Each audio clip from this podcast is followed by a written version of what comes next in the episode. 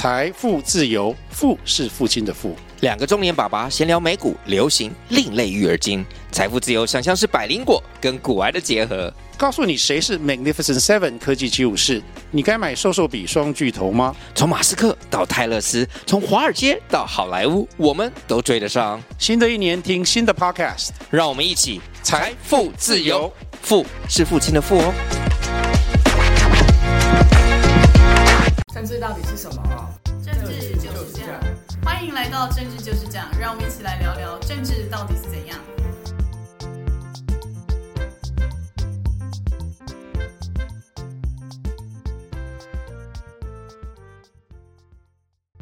大家好，欢迎回到政治就是这样，我是雨杰，我是南天，大家好。最近呢，台湾最火热的消息呢，就是农业部部长陈吉仲他最后还是辞职。他在礼拜二晚上，就是19号晚上，在脸书发表说我决定要辞职。因为在上礼拜天的时候就已经有新闻在放说就是陈吉仲要辞职，因为他突然没有去参加赖清德的那个后援会，所以大家就说好奇怪，他怎么没有去，就传出他要辞职的消息。然后结果晚上苏贞昌一知道之后就说没有，他没有要辞职。就这样2天之后他最后还是辞职了。先是一波被请辞，然后呢，前长官苏贞昌，我们的前任阁揆出来帮他澄清说，并没有要辞职，然后只是外面急着放话，然后也扯到一些政治阴谋的说法。那当然，我想，应该算起来是最长任期的农委会主委。然后呢，现在不敢讲，至少农业部长是首任的部长，那这一任的部长其实命运多舛，所以他也只待了50天，算是很短很短的任期。那这个新闻会不会到此就画上句点？我想不会，因为我想媒体上还有很多很多的讨论，那不管是侧翼或是名嘴，不断的有人在攻击他，有人在帮他说话。那这个新闻我想随着巴西蛋或是这个过期蛋，然后现在流入市面到底有没有，然后会不会换成一体蛋，然后影响到进一步成为食安危机，我想都还有待观察。那雨杰，你从你的同侪当中，大家对于这一则新闻或是这一则从被请辞到真正辞职这样的一个转变有什么样的看法呢？其实像我自己是台北小孩嘛，然后我大学在台北念，所以大家其实就除了外县市来的朋友，或尤其是从农业县来的朋友会对农业政策有感之外，其实大家对于农委会农业部平常做的事情最有感的其实就是非洲猪瘟的防治。就是像那时候还疫情前还可以出国的时候，大家就会提醒说从哪个国家回来不要带猪肉，然后或大家也都有在海关被验过行李，所以大家对于农业部啊农委会他平常在做的事情是什么其实没有很清楚。尤其像台湾还有北农，尤其台北市人就会知道有个就是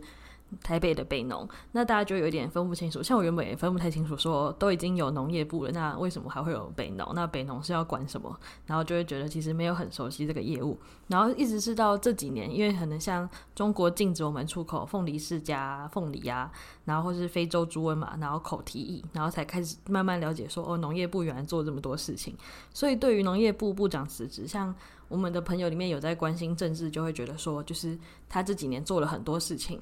所以就是他将此为了就是一个巴西进口蛋的疑云下台，其实很可惜。那也有人认为说就是如果巴西蛋真的有问题的话，那可能要查清楚，那蛋有没有要到下台的程度也是要再考虑。那也有人一说是因为他现在被骂到臭头嘛，像国民党还会说票投民进党就是支持陈吉仲，所以就会有人说他现在是为了下台止血。所以大家就会觉得说其实农业部因为台湾就有以农立国嘛，然后台湾有很多农业县，所以这一个纷争会闹得那么大，其实我原本也没有想到会闹得这么大，就是大到它可能会左右选情。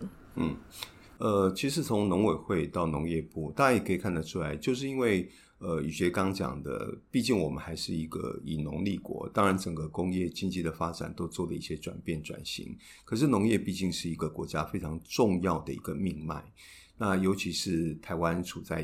有一个恶邻居中国的情况之下，那我们的粮食的自给率其实是非常重要，这就跟农业部的业务是相关的。所以呢，过去从农委会时代，虽然说大家也许觉得对于农委会对于农业部的业务没有那么样的熟悉，但是这样的一个单位，这样的一个部会，其实向来都是它拥有很大的资源，那预算的金额也很高，那它的业务范围也非常非常的广，可以说全台湾每一个地方没有一个地方可以是脱离，完全脱离没有农委会的业务，农业部的业务。那我想陈其仲最后还是请辞了，这背后必然有一些政治上的角力。大家都说我们陈其仲部长是小英男孩，就跟之前的新竹市长林智坚一样，所以第一时间包括他的前长官我们的苏院长钱格奎也跳出来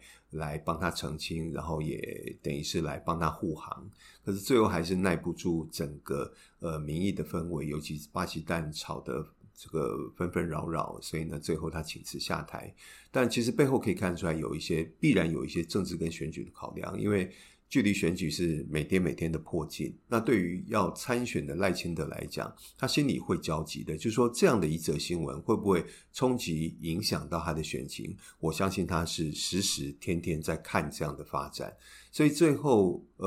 陈其仲选择请辞，我相信背后有一些，我相信一定有一些人要留他，一定也有一些人会觉得说你可能要以大局为重，以大选为重，所以呢最后做出这样的决定。我相信这也是民进党在选前关键时刻必须做一些重要的切割，那这背后必然是牵涉这些因素。那所以我想这则新闻就是刚才南天讲了，必然还会有一些延烧，还会有一段时间的发展，大家可以慢慢的看。那从陈其仲请辞，我们可以待会儿来看一下什么叫做责任政治。其实台湾我们非常值得骄傲的是我们的民主政治，但是民主政治其实是伴随着责任政治，那这一段呢我们待会来看一下，谢谢。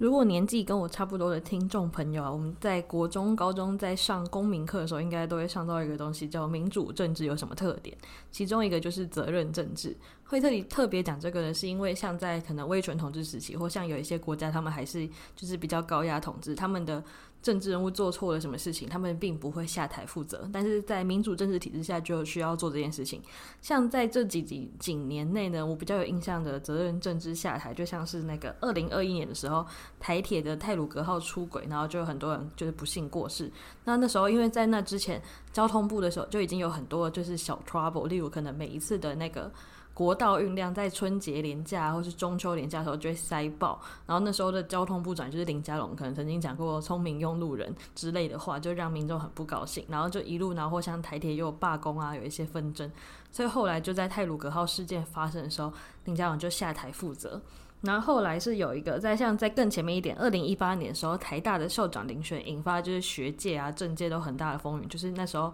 管中闵要当校长，然后那时候大家就有说他的立场偏蓝，然后在台大校内学生代表也有一些争议，然后那时候就闹得风风雨雨，就搞得教育界也是腥风血雨，所以后来当时的教育部长潘文忠就为这件事情下台，但他在不久之后他又重新上台了，因为好像说教育界很喜欢他吧，所以他最后又上台继续做教育部长。然后后台湾几次比较常见的辞职的惯例，就是像在那个地方选举的时候，因为台湾选举是偶数年选举嘛，通常是地方中央地方中央这样轮。像2018年的时候民进党执政的那个地方选举大败，就2018那一次，所以那一次就是赖清德的内阁就总辞，就内阁总辞，因为地方选举大败就是会反映出可能民众很不爽现在就是政府做的事情，所以用选票教训大家，所以那一次赖清德的内阁就整个总辞，然后后来才换成苏贞昌内阁，然后苏贞昌内阁就这样一路做，从2019年做到2020年2021年2223，做了很久，做了好几年。然后做了好几年之后也是因为2022年民进党地方选举大败，然后他又总辞，然后现在才会用陈建仁上台。我想民主政治伴随的最重要当然是民意，那政务官为政策负责，然后如果政策不被民意接受的时候他要请辞来表示负责，责任政治，这是一个常态。那南天想讲的就是说，其实台湾的民主政治走了这么多年，那最起码从96年开始我们连总统都是由民选产生的，所以民主政治在台湾可以说是非常的蓬勃发展，那政党政治更是如此。那台湾也经历了有好几次的政党轮替，从2000年然后2008年2016年，所以这样在不断的政党轮替当中呢，其实政党政治应该是越来越成熟。可是就南天个人的观察来看，其实台湾的政党政治似乎并没有完全因为政党轮替经历了这么多次就真的变得比较成熟，甚至于政党对于媒体，然后甚至于对于整个舆情的操控跟掌握，似乎完全不逊于以前非民主时代。那这个部分我觉得是值得大家来去深思跟检讨的。那南天常常觉得就是说不管是哪一个政党，你都有可能有执政的机会。那执政的时候当然是要把政策制定好，然后在执行率方面要提高，能够处处以人民的福利作为最优先的思考。那在野党当然是要善尽监督的责任，那这个监督当然可能有时候会有一些扒粪，会有一些言过其实。那我觉得作为一个执政政党，其实必须要更宽容一点。那其实监督也好或是攻击也好，从南天的角度来看，这是在野党的天职。如果在野党都不做这种事情的话，那就会变成一党独大，然后会变成一言堂。那其实在威权时代，在集权时代，其实就没有所谓的责任政治。刚才雨学讲的就是首长犯了错，大概旁边人也不太敢去指责，你要他负政治责任，他还要把你下架呢，就直接人间蒸发掉。我们刚刚在中国看到，就某一个人某一个首长突然消失了一段没时间，然后再出来的时候就是官都被拔除掉了，那就不是民主政治。但是我想在台湾其实我们不会有这样的问题发生，所以流水的官其实不管你当几年，你负责的业务多大，然后呢支持你的人再支持，可是你的政策出错误的时候，你为政策而负责下台，我觉得这是值得鼓励的，而且是我觉得应该要建立的一个典范。那否则政务官你既没有任期制，然后呢你也不需要接受选民的投票产生，那政务官要为自己来表现，其实就是在于你的对于政策负责的态度。那所以基本上我觉得对于陈其仲这一次不管是不是为了巴西蛋或是进口蛋引起的一身争议而负责下台，我觉得这个行动是值得肯定的。那背后有没有其他的因素，或是他有没有被冤枉的，我想事情都会慢慢澄清。那讲到责任政治的部分，其实年轻的朋友可能完全没有印象，甚至没有经历过那一段时间。那南天导师想到，我想稍微有一点年纪的朋友也许会记得2000年的时候，也就是民进党第一次执政的时候，当时的行政院长游锡堃，也就是我们现在的立法院院长，曾经为了一件事情而下台负责。行政院长葛珮下台负责，就是八掌溪事件。那年轻的朋友应该完全没有听过这个事情，那大家也许可以去 Google 一下，看看八掌溪事件到底说的是什么。那前几天刚好南天开车从南部回来，那经过八掌溪然后一个大桥的时候，那南天就想到这一段事情。当时如果大家有印象的时候，是所有的媒体在 SNG 车然后同步来直播，然后在八掌溪上面就是有3个人在那个沙洲上逐渐被大雨被要淹过的那个一小块的沙洲，大家就眼看那个沙洲的面积越变越小，然后3个人，然后最后随着大水被冲掉了，没有能够抢救回来。那后来游锡堃很快的就为了这件事情一个公安的意外，然后呢提出辞职来为这样的事情来负责。所以责任政治不管对哪一个政党，其实我们都是觉得有必要的，也希望台湾的民主政治在各方面，在政党的竞争上，然后政党的相互监督上，然后政策的辩论上，甚至于说为政策的负责上面，都能够越做越好。好的，那待会儿我们就进入今天的观测评分。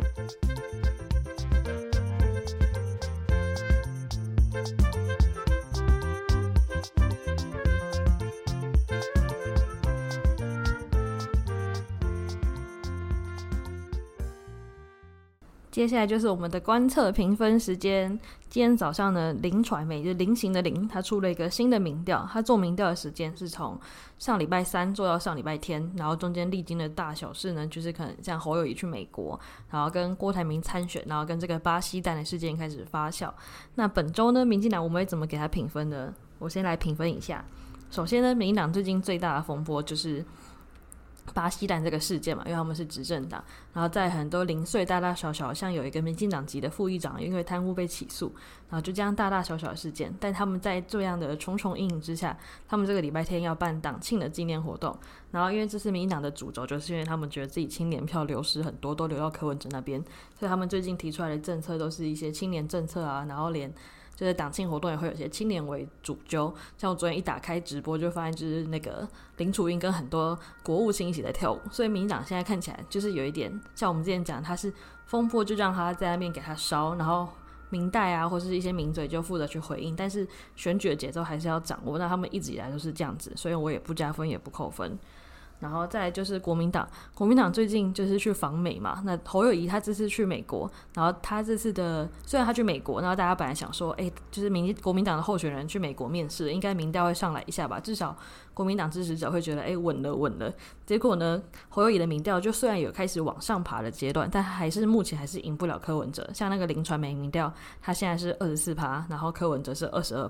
所以侯友宜这次去美国本来大家会期待他有一些厉害的言论，结果他这些厉害的言论反而全部大扣分。例如他就是遇到一个墨西哥裔的店员，然后就问他说你是新住民还是新北人，这真的完全一点都不好笑，而且就是超级充满了种族歧视，所以他就这个新闻传回台湾之后他就被骂了嘛，然后后来他也在美国说他现在努力找工作，大家就想说他现在不是新北市长吗，他怎么会忘记自己现在有工作了，然后就是这一些事情。但是他在这些就是可能像失言或是不知道自己在讲什么的风波之下，他还是有去 AIT拜会，他有见到纽约市市长，所以该做的事情还是有做，只是大家就会觉得说好像也跟在台湾的时候没有什么差。而且前几天有一个政论节目想分享一下，就有一个政论节目他们在就是聊天的时候，就突然有一位民进党籍的立委来宾他都没有讲话，然后主持人就问他说你怎么都没讲话，他说因为我以为今天是要聊侯友宜，因为有一说只要政论节目跟新闻台报道侯友宜的时候，那个收视率就会下降，所以呢可能就会跟侯友宜的民调一样，代表他一直都是一个偏无聊的人，就算换了金溥聪之后还是没有把他变得比较有亮点或是比较有一些突出的表现，会让他变成卡得不上不下，就去美国还是跟台湾一样无聊，所以我要给他们小扣个1分。再来就是民众党，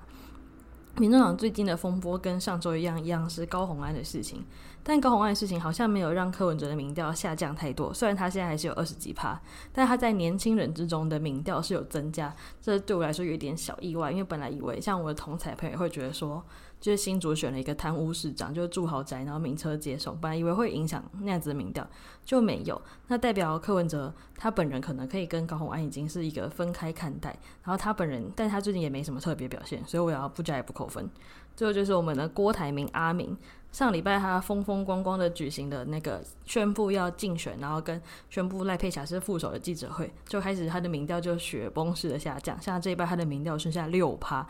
真的是一个你可能拿林志玲啊，然后拿蔡依林跟周杰伦拿去做民调都会超过他的那一种 6% 民调，因为他找了赖佩霞就没有搞清楚他有双重国籍，然后可能还有非法职业的心理师争议，然后跟一些就是种种大大小小的争议，还有剧团辞演，就开始一直狂扣郭台铭的血，因为大家都有说郭台铭原本就已经很低了嘛，所以他自己怎么样都是加分，就没有想到居然还可以比他还扣分，所以郭台铭这一步棋呢，看会不会随着最近他现在在各地开了一些就是联署站，如果朋友们可以上郭台铭的官网看一下，就是他的联署站在哪，可以去参观一下，因为据说比一些立委的竞选总部还要豪华跟高级，真的是郭董的财力惊人，所以呢但是郭台铭他整个还是在疯狂掉分，所以我给他小扣个1分。好，接下来轮到南天，谈到我们的台湾阿明郭董啊，其实南天还是要说郭董真的要好好思考一下，相较于侯友宜，郭董是过度包装，但是包装的完全不像自己，然后也包装的不像一个称职的政治人物，一个要选总统的候选人，所以从提名赖佩霞当副手搭档之后呢，我觉得他的分数是狂掉，那这个狂掉的趋势，蓝天个人认为还不会停止，那我相信它各地的联署的点，那现在几乎是看起来非常豪华的5星级的联署点呢，我相信会吸引一些人去联署。因为前几天跟朋友开玩笑说，如果里面再设一些可以来喝茶喝咖啡，然后呢可以按摩，然后甚至于呢可以帮忙小孩安亲，然后宠物安亲的话，我相信他可以争取到的联署人数更多。但是南天想提醒的是，联署不代表是投票支持，所以那有一段差距。所以花这么大的财力去弄这么样豪华的联署点，我觉得可能会变成大家茶余饭后谈论的焦点，可是对于真正换作选票的支持度是相当有限的，所以从民调上可以清楚的显现。那我相信郭台铭郭董其实已经在这一场总统大选的局势当中是走向边缘化，而且会越来越明显。那可能最后也会印证如他自己所说的，就是要促进主流民意的整合，非绿的整合，那他个人就功成身退，这我想是不可避免最后的情况。那所以对于郭董，那南天今天要扣他1分。至于民众党的部分，确实高虹安的事情并没有让柯文哲的民调出现明显的下跌，那都还维持在一个持稳的情况之下。所以柯文哲也好，或是黄珊珊操盘的黄珊珊也好，在这整个局势当中还算是能够撑持的相当的稳定。不过毕竟一个政党，那尤其是民众党，今天在各地方不管是区域立委或是总体立委的力量都相对有限的情况之下，要能够成为抗衡民进党、抗衡绿营的主要战力，我觉得还是非常辛苦的。所以呢今天南天要给他加1分。但是对于南天之所以加1分，跟上一期节目当中所持的立场是一样的，就是在未来蓝白合当中，我觉得柯文哲南天愿意相信他会做出一些对整个党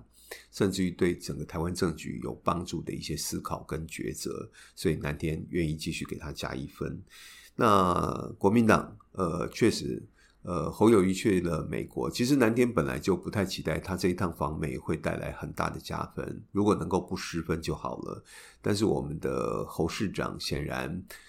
他确实不是一个很擅长政治语言或是政治表演的人，所以呢我南天印象当中，可能跟很多稍有一点年纪的人对侯友宜的印象，大概他最勇猛最英勇的那个画面跟印象还是停留在就是白小燕命案，就是陈进兴当时侯友宜以一个这种警察的那种英姿的身份，我相信很多人还有对他的好感是来自于这部分。但是随着他转为一个政治人物，从新北市长然后要挑战总统大位，其实他在很多发言上是明显的不足的。那国民党对于他整体的包装显然也没有做太多的贡献跟努力，所以呢侯友宜还是侯友宜。所以于杰刚刚讲的就是，当新闻播到侯友宜的部分，可能大家就利用这段时间去喝口水，去上个厕所，所以他的收视率会一下子掉下来。所以呢今天看林传媒的民调，南天还是要给国民党扣1分，就是蓝白合如果没有办法快速成型的话，我想这个民调只会在僵持当中慢慢的往下走，那对于未来的整合只会增加更多的不利的因素。最后是民进党，我想民进党这一段时间确实我觉得他们乐观不起来，但是民进党毕竟是一个善于选举的政党，所以他们非常会玩弄讲玩弄不对，就是说会非常的会玩选举。那所以呢不管是区域立委或是整个在不分区战力的投入，然后呢也包括赖清德本人，然后各地的后援会组织的动员，其实都做得非常的好。所以纵然有巴西蛋、进口蛋，甚至于会不会演变成食安危机这些问题，但是呢对于他们的选举的铺排其实还是没有太大的影响。所以这个部分南天今天要给民进党加1分。但是我想蓝绿之间未来的整合还是会牵动到20年的大选的结果，那我觉得值得大家观察。好的，那我们今天节目就到这边，要跟大家说再见了，拜拜，谢谢大家。